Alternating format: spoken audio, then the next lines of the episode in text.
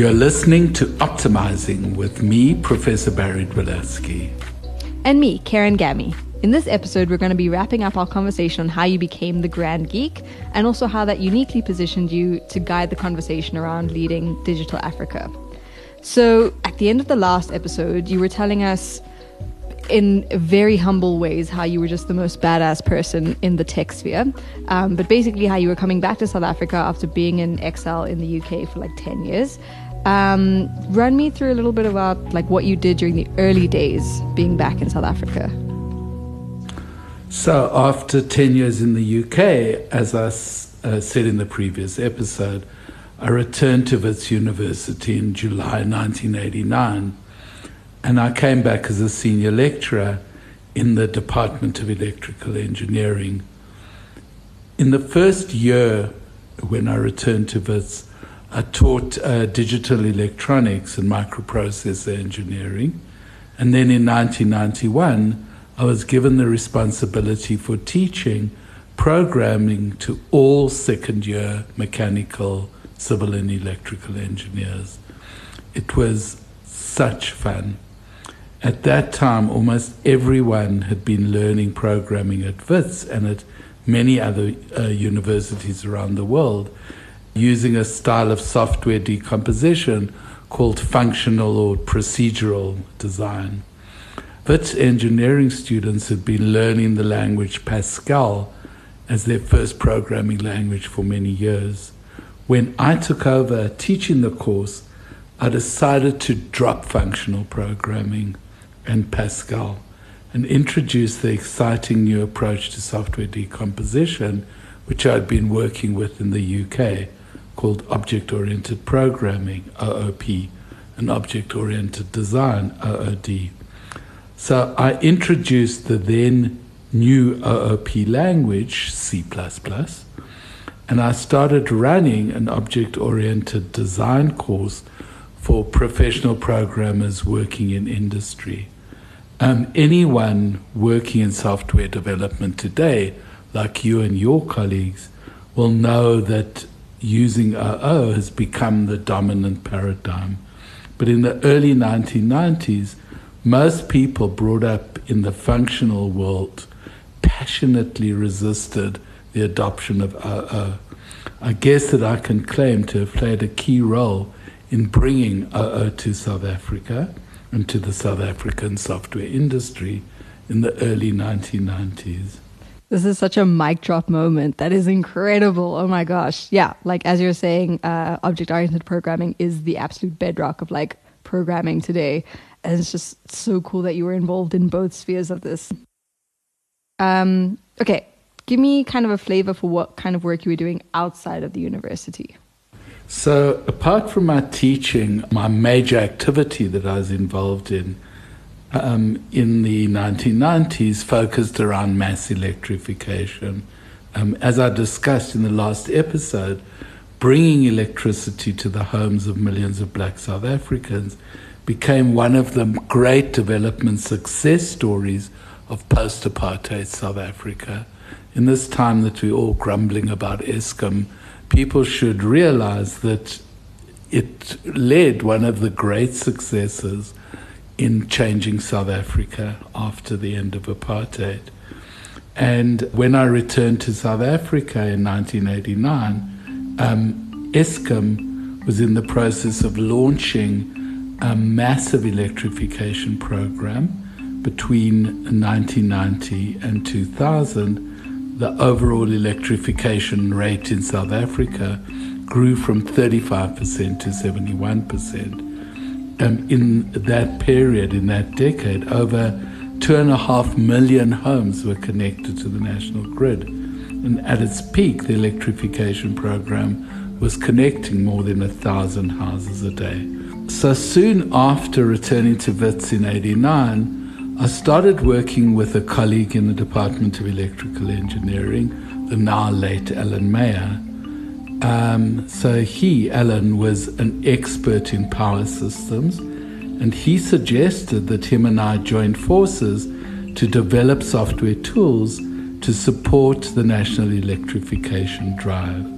In 1992, both Alan and I were invited by the recently unbanned ANC to become participants in a multi stakeholder initiative called NELF, the National Electrification Forum. And participating at NELF helped me to understand the many practical problems associated with Eskom's ambitious um, electrification rollout. In the next 10 years, uh, both Alan and I led a large research and development project focused on creating software to support this Eskom electrification program. All right. So again, like it seems like you were doing some incredibly intensive and theoretical work, very much behind the scenes and behind the screens almost, but it obviously had incredible like real world effects on people's well-being and people's lives. Um, can you tell me a little bit more about that? So this work really came together for me and I can uh, remember the moment in June 1998 when I attended a ceremony in a remote, dusty township in Limpopo province, north of Pretoria. There were dignitaries from the local and provincial government, and they had all gathered in a raggedy marquee tent close to the primary school in this uh, small town, this township. And there were a number of Eskom managers and local Eskom staff were there. And I was standing with my colleague Eric, who's a consulting engineer. And I'd been working with him in developing my software. Uh, the VIPs were all in um, seats under the tent, and most of the rest of the residents of the township, more than a thousand people, stood patiently in the sun as the VIPs took turns making long, boring speeches. Uh, there was the smell of roasting meat that filled the air, and at last the speeches ended, and a group of VIPs, accompanied by Eric and me, walked over to a nearby house. And the proud owner of the house, who was an elderly woman dressed in her Sunday best and surrounded by several children, um, escorted us into a kitchen and although it was midday, I can remember the room as being very dark. And on the kitchen table, there was a brand new electric kettle and a two element stove. And one of the Eskom technicians switched a, a switch on the distribution board, the brand new distribution board, next to a prepaid meter near the front door. And suddenly the room was transformed by bright electric light hanging from the ceiling. Uh, one of the VIPs plugged the kettle in, and soon water started to boil. And I heard from outside the house this great cheer and spine chilling ululation uh, filling the air, and it was party time. All the houses, the school, and other buildings in this remote little township now had electricity. And um, apartheid's gap between black and white had just become a bit smaller. And what excited me most was that my software called CART, which stood for Computer Aided Reticulation of Township, had been used for the first time to design the network that connected this township to the national grid. Um, I'm sure anyone who has written a useful piece of software will know that it's really hard to describe the sense of achievement that one gets when something you've created brings tangible benefits to real life. I don't know if you've experienced that in your work. Probably not to the same degree as you have, but yeah, there are those few moments. Um, one thing I can't get over is just like how prolific this moment must have been for you. Like it's just it's so picturesque. I feel like I can hear it, I can see it, I can smell this meat. Like it's just like, wow, what a moment! That is incredible.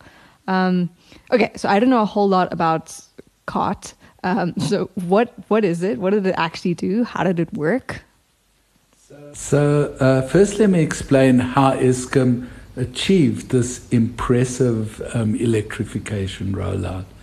It uh, did so by adopting a divide and conquer strategy. They set um, annual targets for electrification for each region of the country. And in each region, a number of townships and villages were, were uh, selected to be connected in that year. In each um, township and village that this would happen, they defined a project, and each of these projects was assigned to a local consulting engineering company. Uh, a small consultant, like my friend Eric, was assigned a few projects each year, and large consulting firms took on tens of projects annually.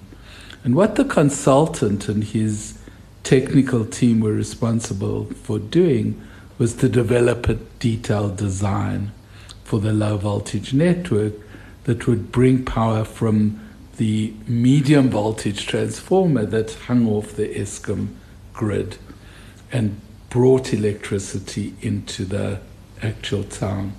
And, uh, and then each home, school, shop, and other important buildings were connected via this low voltage network. Um, and what the consultant then had to do was oversee the construction of the network and ensure that it met very rigorous technical and construction standards that had been set out by Eskom. So Eskom's role was really funding and quality control. And the actual design of the systems and the construction was under the control of a whole number of these consulting engineers. And uh, the consultant had to meet a target cost for the project, and the cost per connection was very strictly monitored by Eskom, who actually brought down the cost year on year, and put more pressure on the consultants to deliver high quality um, connections as cheaply as possible. So before CART was produced, the methodology that was used by the consultants to design each project was extremely inefficient and labor intensive. There's a great deal of drawing and measuring on paper maps with pencils and erasers, uh, calculations to determine how big the cable should be and what voltages would um, would be delivered at the person's house was uh, done by entering hundreds of numbers manually into spreadsheets. It literally took weeks and weeks to develop a system. I think you are painting the picture for one of my worst nightmares. That sounds awful. um, was. so, how exactly did CART make this process more efficient and more attainable? So, uh, CART is a computer aided design system or CAD system. It uh, displays, if you picture a screen, and what CART did is it displayed a map of the township on the screen, and the map showed the location of all the buildings, the houses, the schools, the shops, and all the roads. Uh, there were sub programs within CART that allowed the designer to graphically input the routes of cables and the position of all the transformers by clicking his mouse on the screen.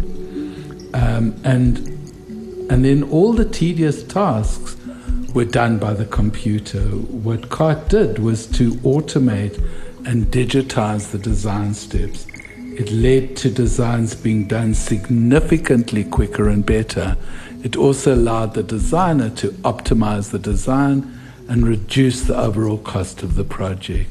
CART made a hugely positive contribution to mass electrification and actually saved Eskom millions of rand.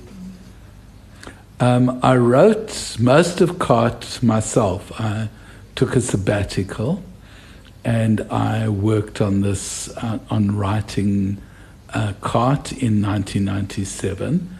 It was implemented in a sister commercial system called MicroStation, which is a CAD platform, and it was written in a language called MDL, which is MicroStation's proprietary uh, development language, and then a lot of C.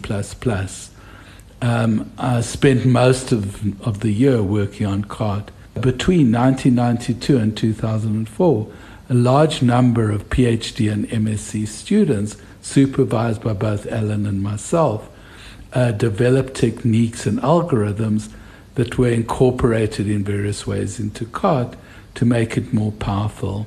So we used pattern recognition, automatic routing algorithms to find the shortest route. And we also uh, used optimization to find the cheapest combination of cables. And then what CART uh, did was produce detailed construction drawings that were then used by the contractors who built the system and a complete bill of materials that let them buy the right materials and bring it to site. Um, in order to get CART out into the world, me and Alan um, decided to spin it off as a startup. Uh, we set up a small company called TerraSoft. Uh, this was my second foray into the world of entrepreneurship. Uh, you might remember in the first episode of this podcast, I spoke about work I did at UMIST to sell software, which hadn't been successful. But uh, TerraSoft was a success. One of my master's students, Raj Rajakanthan, joined uh, TerraSoft as a shareholder and worked full time in supporting the product and in growing the user community. He also did a lot of further development on the system. Although it never made big profits, TerraSoft became a sustainable commercial entity, and it allowed us to put CART to work with tens of consultants all over South Africa and in some of the neighboring countries. Uh, many hundreds of electrification projects uh, bringing electricity to the homes of hundreds of thousands or even millions of people have been designed using CART over the past 20 years. CART is still in use today being used by consultants doing electrification design. Okay, so that was an excellent story. I'm so happy to have learned some of the history of Eskom. Um, and so beyond CART, kind of what were you what were you thinking about during this period? In the late 1990s, while I was working on CART, I became very interested in South Africa's ICT industry. Until then, I'd mainly focused on the nuts and bolts of technology and on research and development projects that my students and I were involved in. Uh, but then I became very interested in where the students are taught, landed up after leaving university. So, and I turned my attention to finding ways to support South Africa's and Africa's ICT sector. Not many people know this, but South Africa was one of the first countries in the world to start using computers. More than 60 years ago, an organization was established in South Africa to represent computer professionals. It was called the Computer Society of South Africa, and it was launched in 1957, a few months after the British Computer Society became the first such organization in the world. The Computer Society of South Africa still exists but it's now called the Institute of IT Professionals of South Africa, or the IITPSA. And South Africa notched up many world firsts in the use of computers in, in areas such as banking, government administration, and mining. A sad fact about computing in South Africa is that our notorious pass laws, which were the centerpiece of apartheid, was underpinned administratively by very early computer applications that then ran on mainframes. Many South African computer scientists and software experts left South Africa from the 1960s and, um, and onwards and continue to make a huge impact on the IT industry around the world. People like Seymour Papert, who invented the teaching language logo, Mark Shuttleworth, who's responsible for um, cybersecurity applications, and the famous Elon Musk, uh, who started off at PayPal, and thousands of others can be found. And these are all South Africans making it in the world around applying computer skills. Yeah, that is a really big thing, and and I guess yeah, it's it's important to kind of recognize sort of like the impact that that the apartheid government had on the tech sphere. And obviously, there were sanctions and there were bans and there were limitations to, to sort of different sectors and industries. And obviously, computing and IT was not exempt from any of that. So, in your view, how, how do you think this affected the local industry? So, quite interesting. From the mid 1970s until 1994, many international IT companies applied sanctions on South Africa. For example, IBM withdrew from South Africa, from their South African operations, in response to huge pressure from their African American workers and public opinion in the United States. A company like Apple refused to allow their computers to be sold in South Africa until after 1994. And in fact, ironically, because of sanctions, this time became a golden age for South Africa's IT industry. Um, to just say a bit more why that was the case, what do computer people like best? Can I ask you, what, what's your best thing about programming? You love to. You just make stuff. Yeah, you love to make stuff. So with sanctions, it meant South African IT people were given a green light and a lot of money to make stuff because it couldn't be bought locally. So the banks and everyone went out and developed their own systems and created a lot of jobs and a lot of space for creative people to go into IT. And it's uh, that kind of Wild West where people ignored copyright and were happy to reverse engineer pieces of software that turned into a golden age for South African IT. So South Africa became known around the world as being hugely innovative because people were solving problems and, and not worrying too much about who, whose toes they stood on. And there was a lot of money because the major expenditure on software was for the military and the South African military and intelligence community, Armscor and Denel and Altec, were all pouring a lot of money into military IT, and South African software people got an opportunity to spend a lot of money on developing software solutions. Um, it's in fact interesting because uh, where you apply sanctions, you're really freeing up uh, local creativity. Um, interestingly, and I'll talk about this later, is that the moment 94 came and we were a free and independent country and uh, sanctions were lifted, what happened is all the companies that had stayed away came rushing in. So back came IBM, back came Apple, and then other companies like Indian companies came in to uh, work in South Africa. And that, in, in, in a way, uh, put a, a, a, damper on creativity and innovation in the IT industry.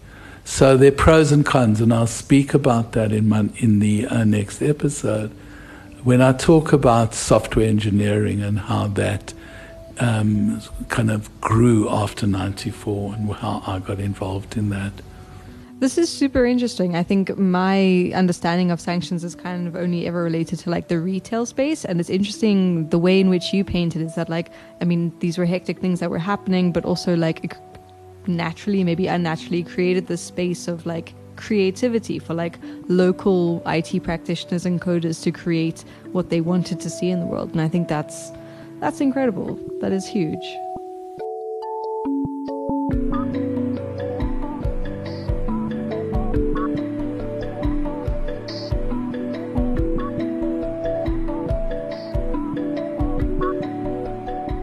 Thanks for listening, folks. This episode was produced by Barry Dwalatsky, featuring me, Karen Gammy, it was edited by Evan Wigdorowitz, music and sound design by Callum Cool, and Joshua Clark mixed the episode.